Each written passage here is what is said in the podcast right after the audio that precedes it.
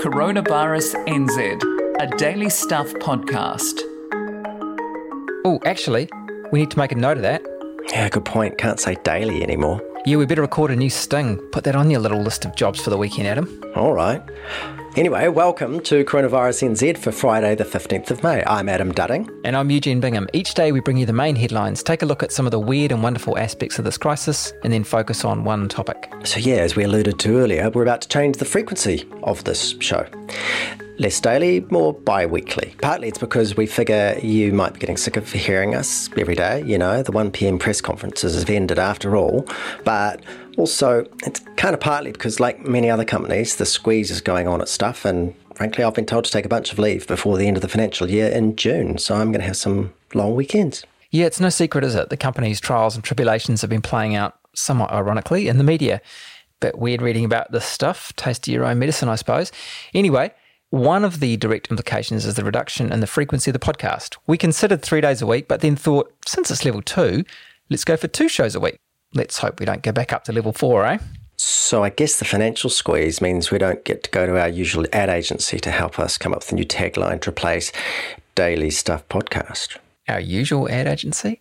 Nope, we'll just have to wing it, just like we did at the start of the show seven weeks ago. Seven weeks seems like a lifetime. It was the Friday before lockdown that we first got together to sketch out the shape of a podcast. We recorded a pilot episode, which has, thankfully, never hit the airwaves. Actually, in truth, it wasn't all that much rougher than the first episode that did go online. True. And then on the Monday, as we prepared for that first show, which was going out that night, the Prime Minister announced that we were going into level four lockdown in 48 hours' time. Away we went. Thank you to everyone who's tuned in since then, and do keep on listening. We've got a few tweaks to make to the show from next week, but basically, we'll be back on Tuesdays and Thursdays, bringing you the mix of the serious and the silly that you've become accustomed to. Later on the show, Jennifer Te Atamira Ward Lealand, New Zealander of the Year. Jennifer has been a familiar face on stage and screen for decades and is the president of the Actors Union Equity. She talks to us about the Zoom based play she's currently starring in, how the performing arts have coped during the COVID crisis, and what it takes to persist with Te Reo Māori if you started learning it during lockdown. But first, what's happened today? One new case today, and it's linked to the Marist College cluster in Auckland. Now, get this. The person had symptoms two months ago and was tested but returned a negative result. But now they've been tested again as part of a program across the whole school and positive. New Zealand has officially joined growing international calls for an independent inquiry into the origins and development of the pandemic. A spokesperson for the Ministry of Health told Stuff the inquiry should examine countries and organisations' actions in the early days of the outbreak to see where we can all improve in the future. Bit of breaking news here, Adam, and it's quite close to home. Just got an email to our inbox, viruspod at stuff.co.nz. It's from the Chinese embassy, and it's in connection with Winston Peters' comments in his interview yesterday, saying that China did not want New Zealand to go into lockdown. The statement from the embassy says, and I quote, China respects the lockdown decision made by New Zealand government and has never dissuaded New Zealand from going into lockdown. We hope that certain people in New Zealand will stop spreading disinformation and creating trouble and work to enhance instead of undermining bilateral mutual trust and cooperation. End quote. Kylie Klein Nixon, hi. Hi, how's it going? Pretty good. Well, actually, I'm under a duvet tent because you know, lockdown life ending means tradies all back to work. So there's a concrete cutter next door, which is fun. But apart from that, I'm good. Oh. When he says tent, he means uh, a tent whose poles are his arms. And although he's an athlete, I. I, I, can tell that he's getting tired already, and we're like 15 seconds into this call. I feel your pain there. when the when the traffic started again, I actually had a I actually made my you know chest ache with sadness. Yeah, we've had to deal with all of that because we are deeply ensconced in level two now. But look, we loved your piece on stuff, looking back at the hot mess and, and, and the goodness of lockdown. It was fantastic. Well, thank you one of the things I, I liked about it is that so Eugene and I have been, you know, making a coronavirus podcast every single day since just before lockdown. And so we're, and, and we've always been keeping our eye out for the interesting and weird stuff as well as the, the grown up news. And yet, reading your piece, I realized there's just still so much stuff we missed. I mean, um, perhaps most importantly, I had not seen Laura Daniels' Jacinda Ardern cake, which If anyone hasn't seen it, it is truly horrifying. Okay, so if you can imagine, you sort of. That? I, I don't know. I have no idea, but but I'm looking at it now, and it's like it's a skull that somebody has then like glued lots of ear Medusa style snakes to the top, and those are made of licorice. Um, and then the eyes have got that the horror of you know it's it's the um, Raiders of the Lost Ark, the scene where all the Nazis melt and you just see their eyes and their skulls. The only bit that feels authentically Jacinderish to me is the smile and the teeth are, are pretty good, I gotta say. It is the most unnerving waxwork you've ever seen before, isn't it? For our, uh, to remind us, name check for us a few of those cultural moments that you, that you identified. And in particular, I want to hear about the. I mean, talk about the ones that fame, some other famous f- folk did, but I want to hear about your karaoke disco at the end as well. Oh, we karaokeed so much. We karaokeed more under lockdown than I think we do. And we're a family that likes to karaoke.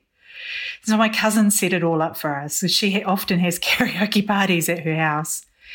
And it was it was terrible. Every every time it was terrible. Nothing synced up. We, we we sang with our friends in the UK, and the songs never matched who was singing at the time. It was all terrible.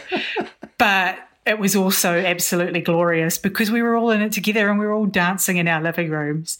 And my mum would join in and our friends in the UK and, and it was just it was just about it wasn't about the karaoke, but then karaoke is not really about karaoke, is it? It was about coming together and being able to connect when we were all really kind of terrified, I think, and terrified we might never see each other again, all sorts of things, you know. But then there we were on a Friday night singing Sisters of Mercy to each other. So it was great. It was great. There were other musical contributions to lockdown as well, there, weren't there? I mean, notwithstanding the greatness of your karaoke. so Don McGlashan, he's actually doing another set of concerts, but he he performed on on a Friday night and a Saturday morning, and it was just like a love letter from him to all of New Zealand. It was it was really wonderful. It was like sitting in his living room. Actually, I think he was in his dining room having him play to us. It was it was wonderful. Um, and then Rhys Darby, he was lucky to be locked down with a, a, whole bunch of creative people up north, and he created an entire TV show in his backyard. It was really it was a lot of fun, and he just did it on the fly as something to do to pass the time. It was great there was so much creative brilliance came out of lockdown, wasn't there? I mean, the internet yeah, was flooded really was. with it. I I was particularly taken with there was a I don't know if you saw this. There was a BBC sports commentator called Andrew Cotter, and he started started creating videos of him and his dogs. Yes, Olive and Mabel. They were hilarious, weren't they? That was sensational. Were you ever tempted to do anything similar with Dulcie? Is it Dulcie? Is that how I say your your beautiful Dulcie, doggo's name? Dulcie, that's right. You yeah, had no, some beautiful moments never, with her. I really did. And we, she was such a foil between, I was locked down with my mum. So there's just the two of us. It could have got, could have got nasty. And, um, but she was always there in the middle of us, you know, looking cute, breaking up fights. And we didn't fight, but, you know, she was just such a nice addition. I don't know how we would have got through without her. Plus, she made us leave the house twice a day. So, yeah. Hey, look, the other thing which you uh, talked about getting you through, apart from Dulcie, was baking. Uh, you started with scones. there was a little bit of sensation around the country. We, we of course, talked to you in the middle of the lockdown about this um, as part of the, the WTF Where's the Flour investigation, which is, has been recognised by many people, well, at least by two people, as a high watermark of New Zealand investigative probing. journalism. Probing. Probing. It was very probing. But, but it didn't stop there. You moved on to custard squares, is that right? Yeah, I think I think I reached a peak when I baked three things in one day, which was, you know, most people will bake one, maybe two. I got to a th- I was a three day baker, three a day baker, and then I made. I thought, well, I've got to try this thing because I really wanted one, and I didn't want to go out and try and find one anywhere or get one a supermarket version. So I thought, right, I'm going to make myself a custard square, and I did it you peaked with the custard square. But the, the overwhelming sense that came through was of oh, one of, and, and you wrote this beautifully, the, the nation's kindness. I mean, some of it was state sanctioned, wasn't it? There was those signs, and the prime minister was always encouraging us. But but we really yeah, embraced yeah. it, didn't we? Good on us. Um, I, I thought about it after I wrote that piece, and I don't think it was us changing as much as it was us kind of peeling away sort of some modern life dross that we'd accumulated back to what is really a core Kiwi personality, which is, you know, looking after your mates and thinking about your community. That is what we've always done. And that's who we kind of became. We kind of winnowed away all the rubbish. And what was left was us being basically pretty decent people, I, I think. And well, that's what I saw. I was fortunate to see anyway. There are always going to be a few bad eggs. Of course. But you know, we didn't lose any of our sense of humour during this either, you know, and from Hilary Barry's Berman formal Fridays through to, you know, Rhys Darby's show, we were able to kind of make each other laugh too. And I think that was our saving grace. So you wrote that bubble became synonym, uh, a synonym for who you're looking out for, which I thought was a really lovely way to put it too. Yeah, I think so too. You always ask, you always check who's in your bubble, what's, you know, who's around you, who's looking after you, and who are you looking after. I thought that was, that's how it felt to me whenever people would ask. It was just checking in that we weren't doing it on a, you know, doing it tough on our own. And, um, yeah, I, I'm going to miss that bubble. I'm going to miss the bubble thing. Yeah, look, so much is so much is changing now as now that we're in level two. But uh, on some of these things, I think, particularly in terms of the kindness, we're we're not really out the other side. It's level two, not level zero. Um, I guess mm. we're going to have to mm. still keep on showing some of that kindness, looking out for each other, being a bit sensible. You can do it in little ways, you know. Just keep saying hello to people in your neighbourhood. That's a tiny, tiny thing that people can keep doing. That is tremendous. Okay, I'll do it. Kylie Klein Nixon. hey, thanks, thanks for chatting. Thanks, guys. A jam packed email inbox today. First up, Andrew Ricard got in touch about our discussion on masks earlier in the week. We talked about the Ministry of Health's review, which concluded that New Zealanders don't need masks for day to day use.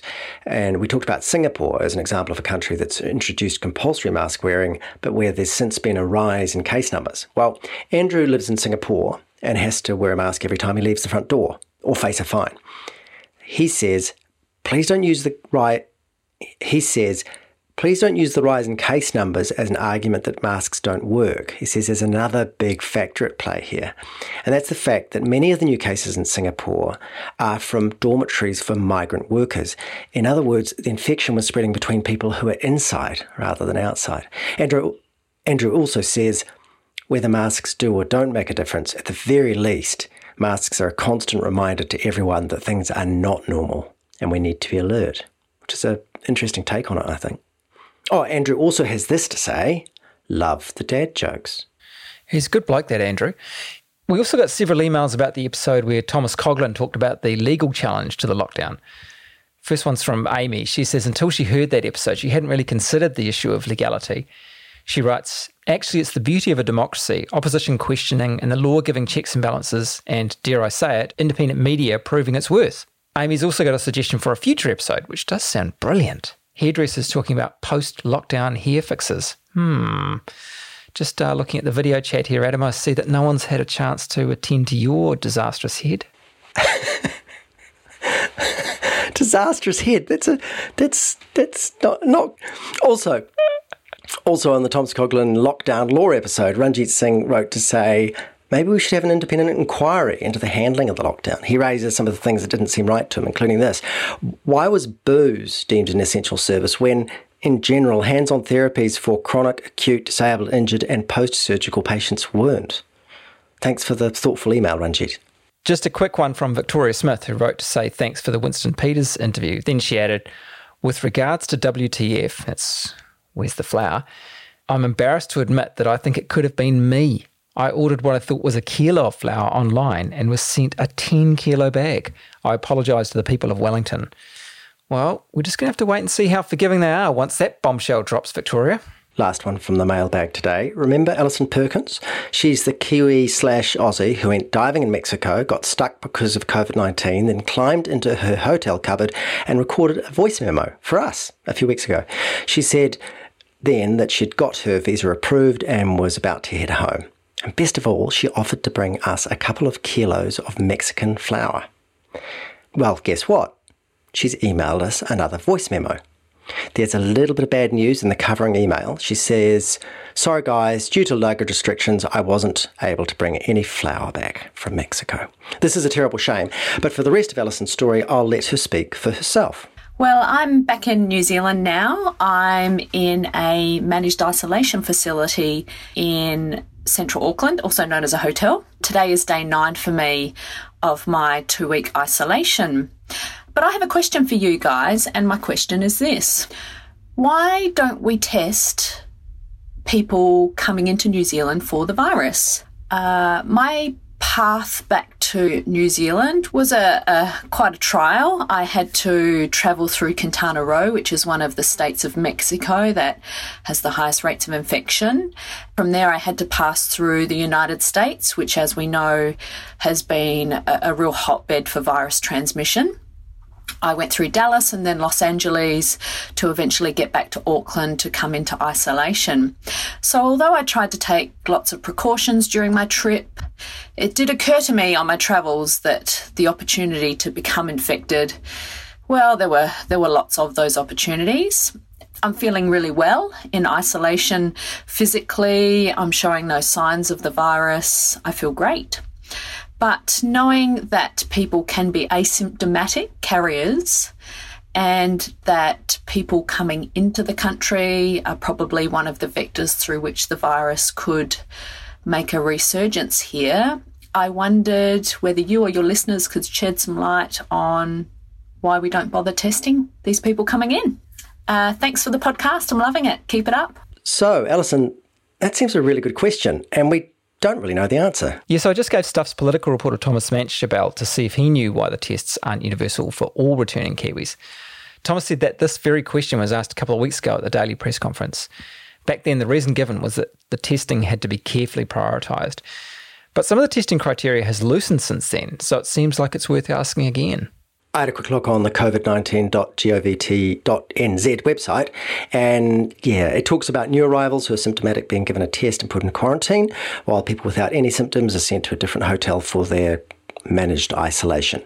But I, I can't see anything that directly explains why you aren't all getting tests. The plot thickens. I feel another investigation coming along. The only question is can we get it completed before Alison dives back into regular life untested? Right. Plague playlist. Uh, uh, uh, not so fast there, Maestro. Today, for reasons that will become clear, the Plague playlist entrant will be playing later in the show. Ah, that's right. I shall be patient. What about the Lorenzen Isolation Joke Station then? Well, first of all, there have been some stern representations from the Lorenzen family. The interview we ran yesterday was so long that we ran out of time for bad dad joke. Sorry, Amy, Kerry, Georgia, and Kaylin. Was the Deputy Prime Minister, but perhaps we could have trimmed him back a bit. Well, the least you can do is double up today. All right. Adam, what did O say to 8? I don't know. What did O say to 8? Hey, nice belt. no, uh, yeah, good. Also, Adam, I meant to say I've written a song about tortillas. Oh, yeah? Actually, it's more of a rap. No! Jennifer Te Atamira Ward Lealand, 2020's New Zealander of the Year, has had a pretty busy lockdown. She's one of the stars for this remarkable series of online theatrical performances that the Auckland Theatre Company is doing. It's a serialized adaptation of Chekhov's The Seagull, and actors have just one week per episode, I guess you'd call them, to learn their lines and perform each instalment. And somehow it's all done via Zoom. So we've caught up with Jennifer as she's about to head online for her latest rehearsal. Ata mārie, Jennifer, and welcome. Morena, thank you so much for having me. So, how has lockdown been for you? Were you missing the, the physical contact with people, or are you loving the quiet, or a bit of both? I would. It's fair to say that there's been an arc to my my lockdown. The first week, I was kind of numb as all of my jobs toppled like dominoes. So I found that quite. Um, uh, quite a lot to take in because I had a whole lot of work lined up, particularly after the New Zealander of the Year thing. And then, uh, and then, you know, it all stopped. It all went away. And so that first week, yeah, numb. Second week, I was probably went a little bit downwards in my spirits because I went, well, is that it for the entire year? I won't have any work. And then I kind of got my mojo back. I just, you know, reminded myself that for 35 of my 40 years as a freelancer, I've never really known what's going to happen six months ahead of the game. So yeah, I got that back. And then I got this lovely job with ATC. So I am spending my days rehearsing. And even though, you know, it, it's a challenge because how do you de- deliver theatre without an audience, and and how do we present theatre without actors in a room together? But you know, we're keeping on going, and ATC have come up with this wonderful piece, um, uh, adapted and directed by uh, Eli Kent and Eleanor Bishop.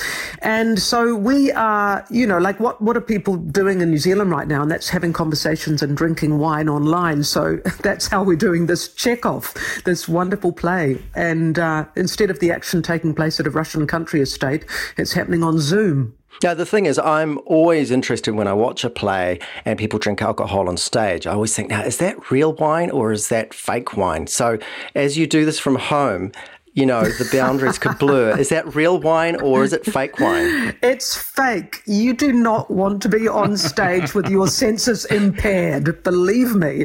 No, um, you know, there are a lot of lines to hold in your head, and uh, anything that gets in the way of you retaining them would be uh, a stupid way to go. Can you briefly explain how it works? You know, how is this play done? We do an act a week, as you said in your introduction, and we get the script on a Monday morning. We have a read through, uh, and they, uh, Eli and Eleanor make some tweaks, and then on Tuesday we're into rehearsing it.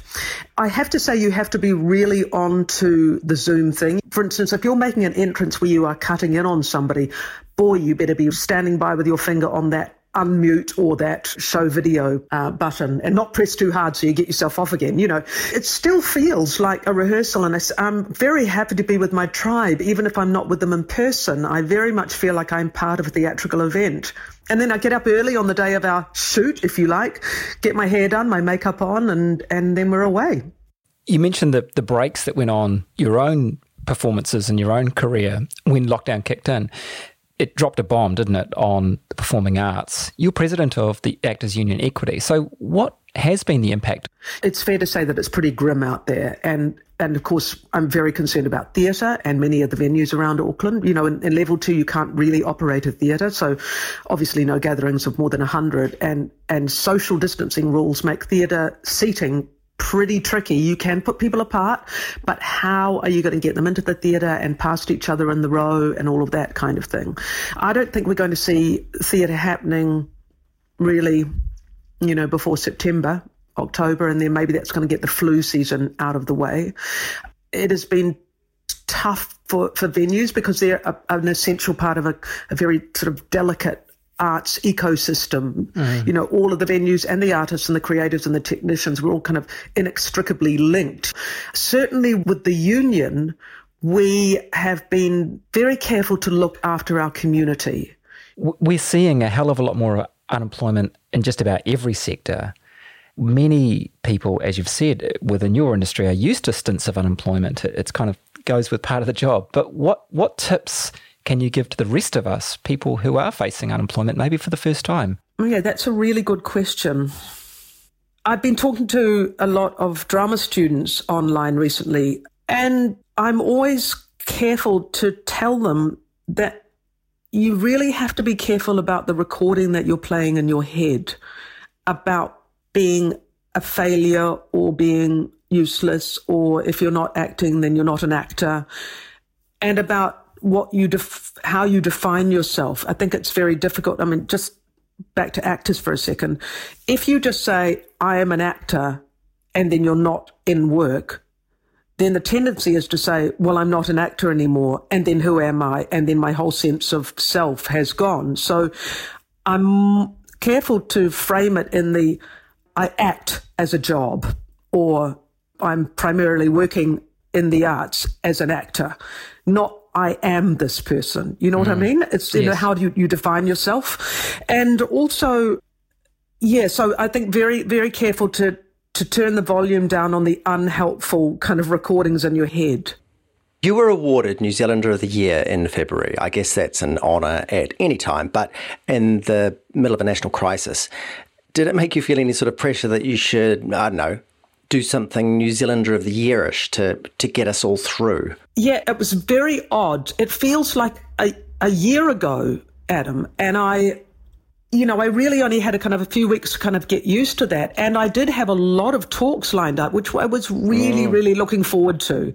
I, I, generally speak to about any, this is outside of New Zealand of the year. I speak to about 15 to 20 groups a year. I just go around and talk about, you know, my life as an actor or my journey towards Te Reo Māori or uh, you know, the arts. And I love that. That's just my sort of my mahi aroha. It's my, my community work. Mm. So I was, you know, I had a lot of that kind of thing lined up. And then those, of course, all toppled because they all involve large groups of people. So it was really like it was just, you know, a gate was put up.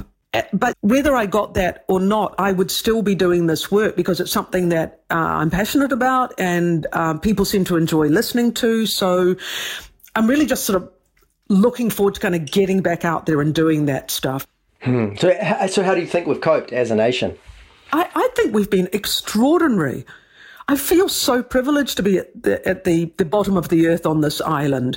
And I think it's going to mean that we're going to be back out of the blocks so much quicker than, than many other countries because we've done it so well. So I'm, I'm a very proud New Zealander. You've been a huge advocate for Te Reo Māori. Arguably, lockdown was a great time to start. Did you hear if it was, if people did? This this happens. I think there's been a huge. This is the time for me to learn a language, and there was an enormous interest in uh, in taking online classes, which is fabulous. The proof will be whether they that continues throughout the year. I think you know I've seen it a lot over the years. You can get people who are interested for ten weeks, and then that's enough for them, and that's okay. You know that that's totally fine to at least get some basic grounding in in the reo. It's really wonderful. I would say on a larger scale, I've seen such a sea change. When I started learning 12 years ago, the question I often got in interviews was why, and you know what are you going to use it for, and kind of like what's the point and it was really I felt like I really had to defend it. And and now the question I'd say particularly in the last 4 to 5 years the question is never that. The question is how did you learn and where can I learn? So I, I, think the sea change has, you know, well and truly happened. And maybe COVID's given it, uh, this lockdown has given it a bit more of a push, which is great. So anything that gives it a push, I'm happy about. So, if somebody has, say, spent the last six or seven weeks learning, what's the key to keeping on going? Ah, yes. Well, keeping on going is the key, and the and the key is to find. Um, well, my advice to anybody is find a friend who's on your level and and keep talking to them. Make a decision to to to, to test each other on various things and try try things out, and then find a little group. Maybe we have a group in Tamaki Makaurau called Kapa Kōrero. You can find us on Facebook, and we meet online once a week on Zoom, but we also meet once a month in a pub. For and the the, the kaupapa is Kōrero Maori, and uh, so that's really you know lovely. Um, stress-free environment to be on. It doesn't matter what level you are, and and then yeah, there are so many online things to access. Um, there's Te Whanake is a wonderful uh, resource to hook into with lots of little um, uh, sections that you can do on particular types of grammar. So that's, you know, there's a lot out there. And I always go, you can put a million strategies out there, but actually it's the person's desire that's going to be the leader. Mātō ngākau e arahi. It's your heart that is going to guide you. Hey, look, final question. You're a fantastic singer. So we really should have warned you of this. We wanted to ask a favour of you. We've got this thing called. don't worry, we're not about to make you sing. Though, actually, if you want to, you, you could, never know. You could, you could. We depends, could. depends what the question is. okay, so we've got the single play playlist. Have you got a song or a piece of music that's particularly got you through, or that's amused you, or has been a thing for you during the lockdown? Yes, I've been. I had the the privilege of watching uh, the tribute to Stephen Sondheim's 90th birthday with all of these wonderful singers singing his material. And I've been a fan of Sondheim since 1980s uh, when I first saw a show called Side by Side by Sondheim. And I ended up performing in that show three different productions. And my favorite song is, um, I'll sing you a little bit. Tall and tender like an Apollo. He goes walking by, and I have to follow him. The boy from Tacarembo, La Tumba del Fuego, Santa Malipas, Zacatecas, Lojontotel, Soli Cruz. When we meet, I feel I'm on fire and I'm breathless. Every time I inquire how are things in Tacarembo, La Tumba del Fuego, Santa Malipas, Zacatecas, Lojontotel, Soli Cruz. Anyway, I'm gonna I'm gonna hop to the end because it's a story about unrequited love. Um, but you have to hear the end because this is where sometimes l- lyrics are genius. Though I smile, I'm only pretending cause I know today's the last I'll be spending with the boy from Tacarembo, La Tumba del Fuego, Santa Malipas, Zacatecas, Lojon Totel, Soli Cruz. Tomorrow he sails. He's moving to Wales to live in Llanfair plus Gwyn Gilgoch wych wyrin drob welenti o silio go go goch and the piano goes do do do do do do do do do do och brum. Wonderful. The guy's obviously gay and he's never going to love her, but boy does she love him. You just won the Plague playlist. Hey, here's a lovely quote. There's a wonderful quote from Edmund Burke Stories are equipment for living. Isn't that gorgeous? Beautiful. Yeah. And so I think, you know, performers are part of a, a 2,000 year old history, and we're just not going to be going anywhere. On that note, Jennifer Ward Lealand, Tatamira, thank you very much. Tēnā koe, tēnā kōrua. That's the Coronavirus NZ podcast for Friday, the 15th of May. I'm Adam Dudding. He's Eugene Bingham. Thank you to Kylie Klein Nixon, Jennifer Te Atamira Ward Lealand, Alex Liu, Catherine George, Patrick Crewdson, and Carol Hirschfeld. That's it for another week. You can find us on all the podcast platforms. And if you want to get in touch with us, you can email viruspod at stuff.co.nz. If you want to support Stuff's journalism by making a financial contribution, go to the link on the Stuff website, stuff.co.nz. As we said at the top of the show, that's it for our daily offerings. From next week, we're down to twice a week. So we'll see you again on Tuesday. Dopo bacenia.